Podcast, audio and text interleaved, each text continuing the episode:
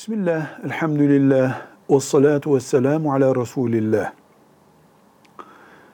Birbirleriyle evlenecek olan kadın ve erkeğin köklü özürlerini önceden haber vermeleri gerekir.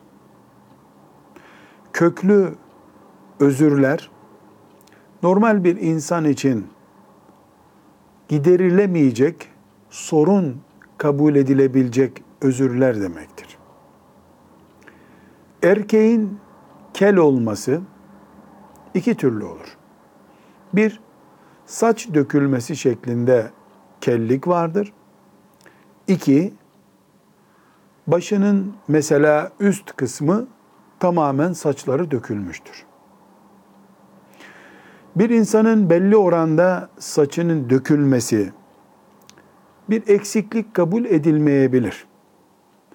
Veya kadının saçlarının belli oranda eksik olması mesela normal 20 yaşında bir bayanın saçı yüzde 90 gür iken filanca bayanın yüzde 80 oranında gür olması eksiklik olmayabilir.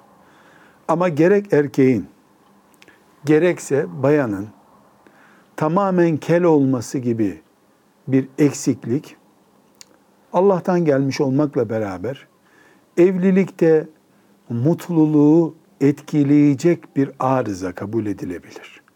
Bu nedenle evlenecek kişilerin bilhassa bayanın ama erkeğin de tam kellik gibi bir arızayı önceden konuşmaları gerekir. Eğer tedavi gibi bir süreç varsa bu tedavi de henüz sonuçlanmadıysa bunun da konuşulması gerekir.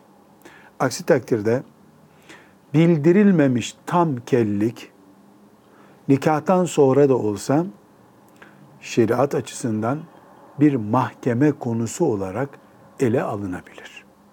Velhamdülillahi Rabbil Alemin.